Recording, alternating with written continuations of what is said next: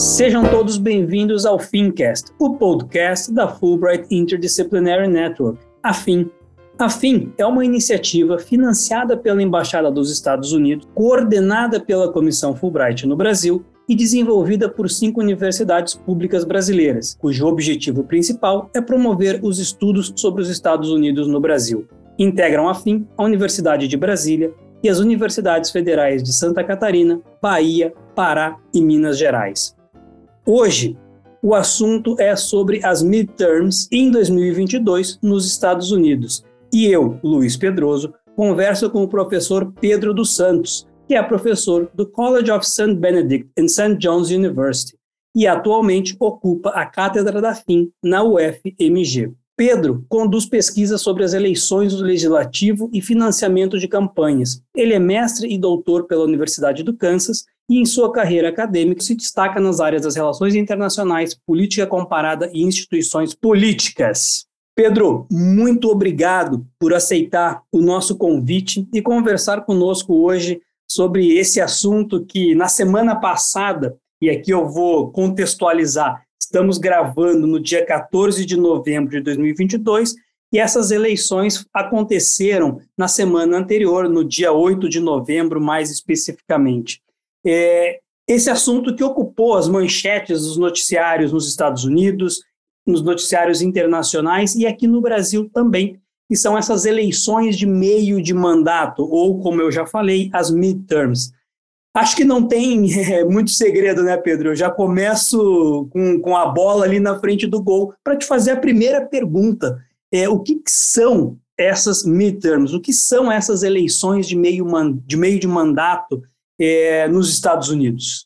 Obrigado, Luiz, pelo convite. É, obrigado a todo mundo pela, pela audiência. É, sim, a, a, a resposta mais básica é essa. Midterms são as eleições entre Um, te, um termo e o outro do presidente, né? Ah, então existe essa questão, que é o que está na, na, na, no noticiário ah, em geral, que são as eleições para um terço do Senado, né? Nesse, nesse momento, cada, cada, do, cada dois anos um terço do Senado é eleito, ah, os, os senadores têm, ah, ah, eles fazem assim para ter essa, essa renovação, né?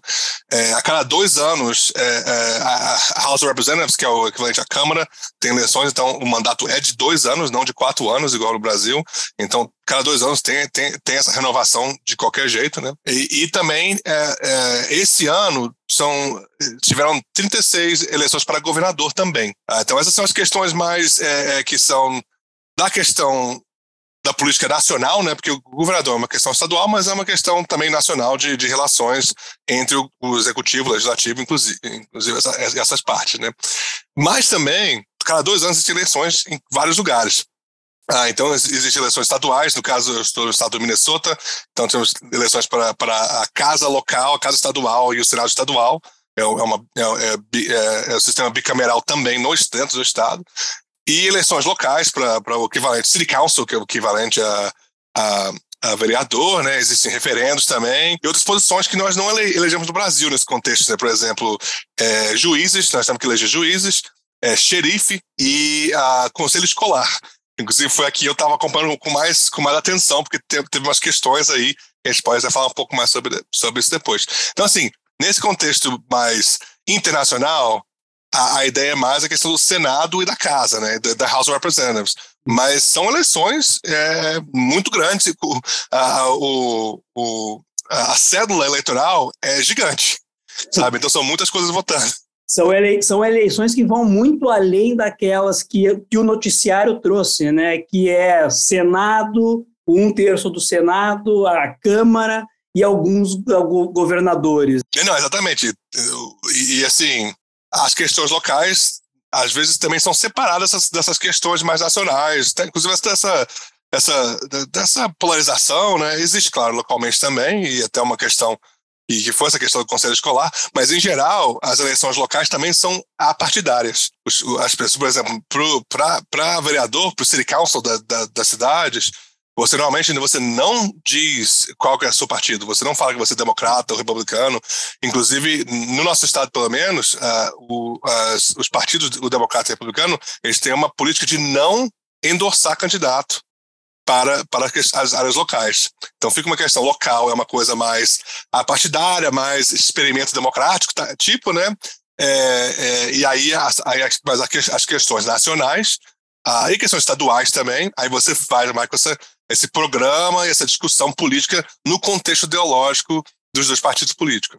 E, Pedro, deixa eu avançar um pouco para explorar uma outra questão é, que volta, né, trazendo essa perspectiva de novo, um pouco mais nacional e internacional, que a gente pode depois correlacionar com o aspecto mais local.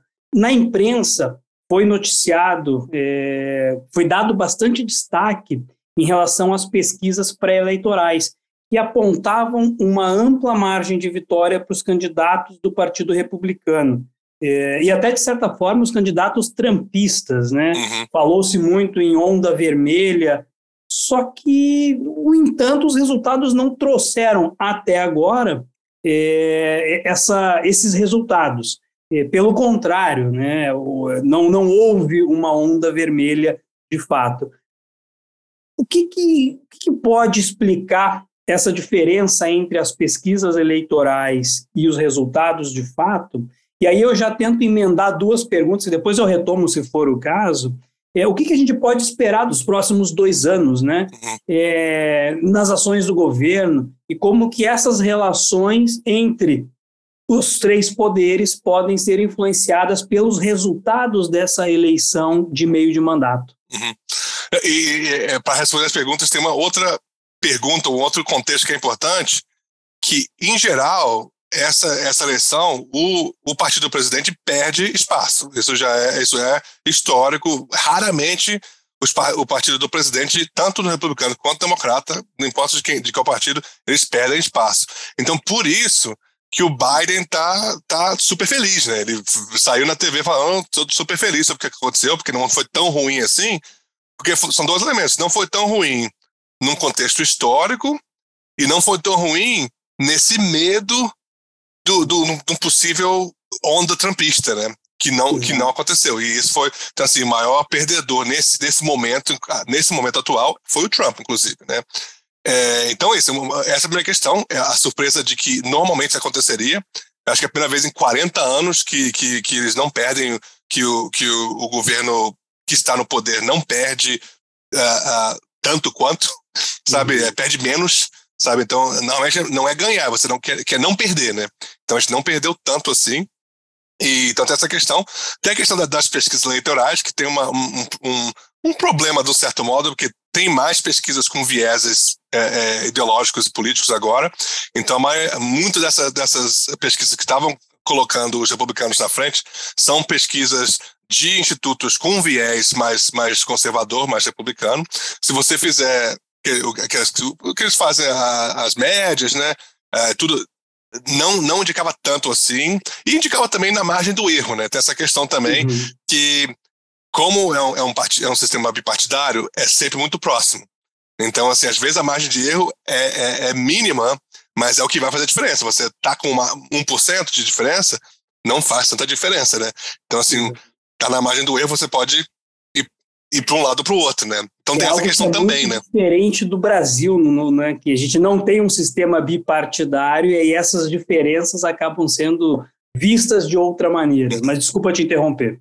Não, assim, inclusive na questão do, da, da presença da, da, do segundo turno no Brasil, inclusive foi essa questão também, né? Você tem dois, dois, dois, dois presidentes, não só agora, mas sempre, né? E, e as diferenças são sempre menores, né? Então, assim, nessa questão ideológica foi mais difícil entender exatamente o que, que é o, o pulso do país, né? É, uhum.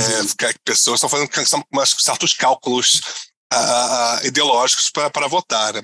Então, assim, então tem isso, tem essa questão da, da, da, das pesquisas eleitorais, mas eu acho que também tem essa questão de, de talvez o, o, o Trump meio que ter super, superestimado o poder político dele quando ele não tem a máquina atrás dele. Então, acho que ele não ganhou, isso ficou, ficou bem claro que ele não ganhou, ele perdeu bastante nessa área, e, e isso talvez tenha talvez, dificultado um pouco uh, os republicanos a manterem certos lugares, que talvez seja um pouquinho, isso, isso é mais uma ponderação, é, é, é um achismo nesse momento, não tenho dados para isso, mas talvez seja uma indicação que o pessoal está meio cansado da polarização. sabe? Que eles estão cansados da demonização do outro, que estão tentando voltar meio que política, a política antiga, que você não gostava das pessoas, mas também não precisava odiar. Sabe? Então, mas não sei, isso está muito cedo para ver isso, isso ainda, mas você vê um pouco dessa narrativa em certos lugares onde, onde os candidatos mais extremistas não ganharam. Interessante. E, e como que essa, essa configuração que está se dando, e, e, e interessante até para o ouvinte entender, né, que a gente tem falado no presente e não como uma eleição que ela já foi, já tem resultados definidos, porque ela ainda está acontecendo.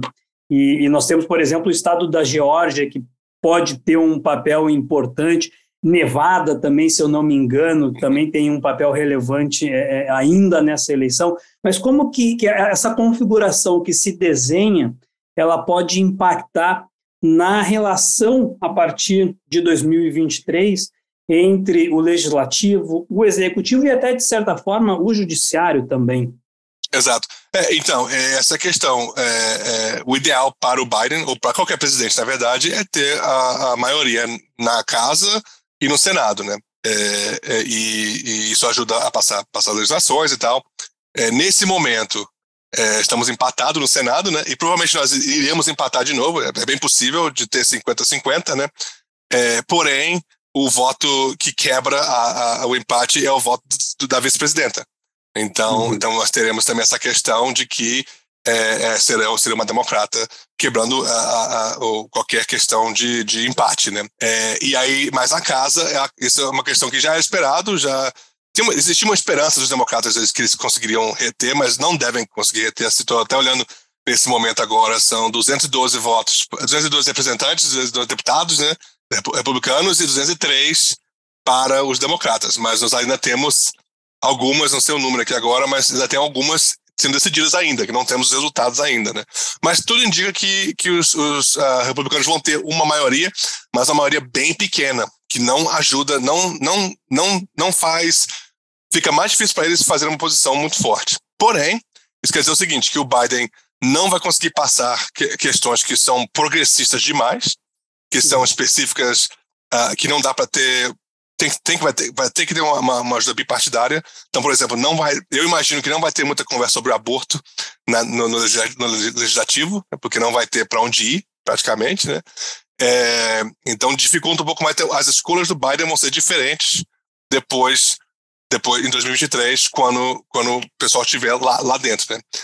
Mas, assim, isso talvez seja, um, um, mais uma vez, essa, essa discussão que talvez, talvez o pessoal esteja saindo um pouco desse extremismo que já, vem, já veio desde a época do Obama, né?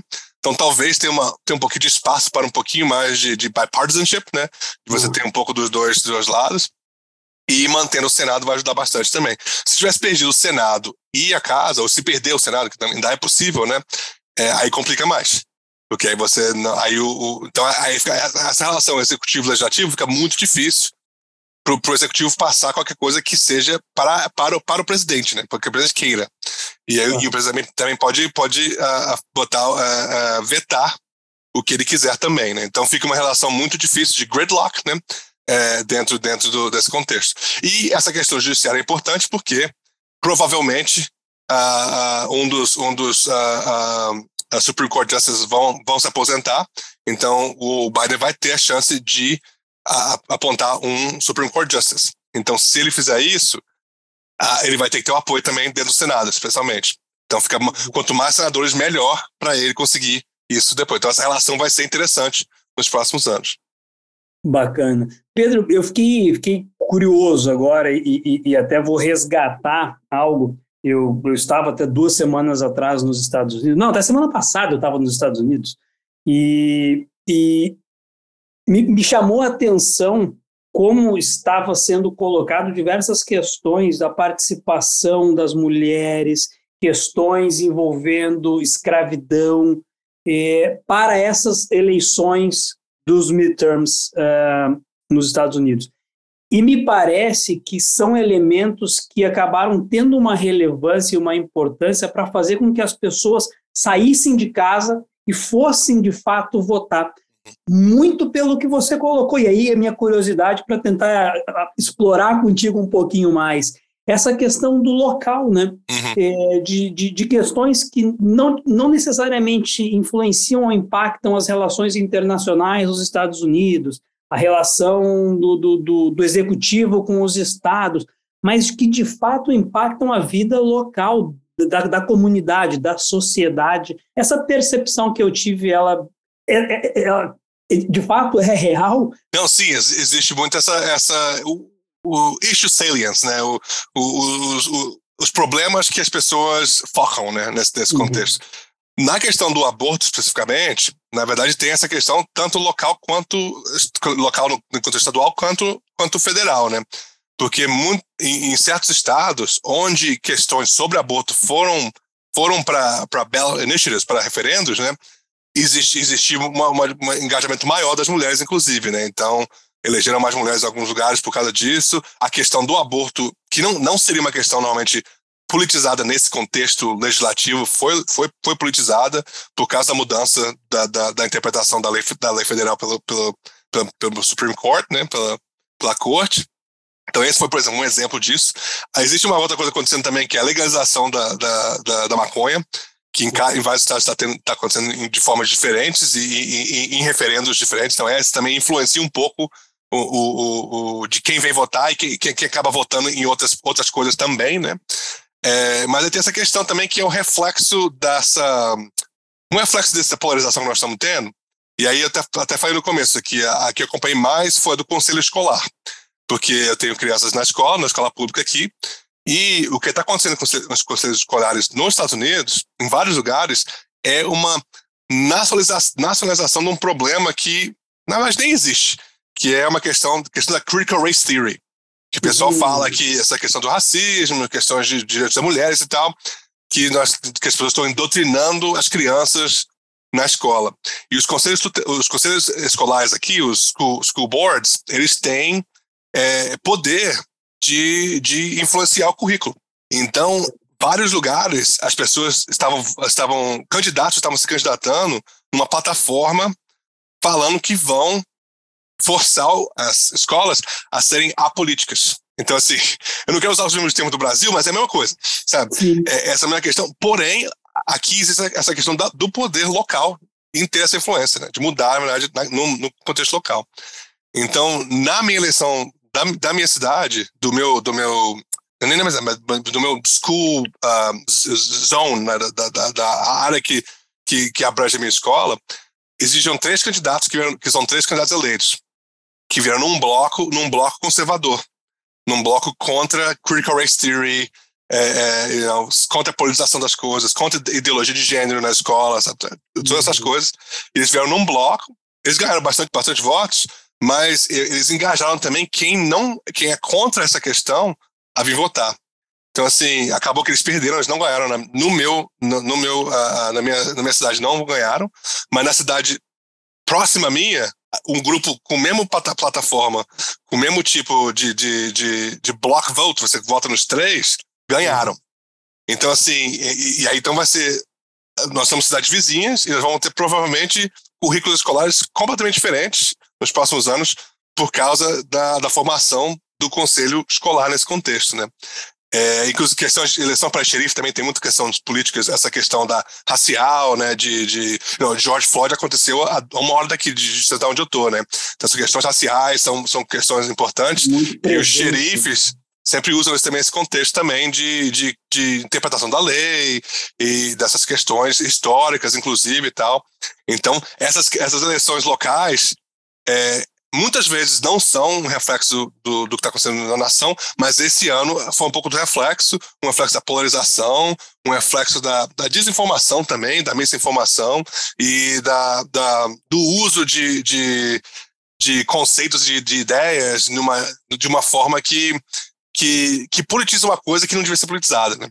Então, assim, foi, foi uma coisa bem interessante. E aí você vê, aí cada grupo tem a sua interpretação disso aí também, né? É, e acaba sendo uma, uma discussão ainda mais interessante nesse contexto, que é local, mas é uma, um reflexo da polarização nacional. Interessantíssimo. Tão interessante quanto perceber que, por mais que nós estejamos em países diferentes, muitas vezes nós lidamos com situações muito parecidas, e essa proximidade e similaridade entre Brasil e Estados Unidos é tão presente. Pedro, muito obrigado, é, de novo, por aceitar o nosso convite, por nos apresentar essa aula do que, que são os midterms e trazer perspectivas de quem está em loco, vivenciando essas eleições e os possíveis é, desdobramentos dela no campo internacional, no campo nacional, estadual e local, que para mim foi o, o, a, grande, a grande chave da, da, desse nosso papo. Então, super obrigado. Obrigado, Luiz. Até a próxima.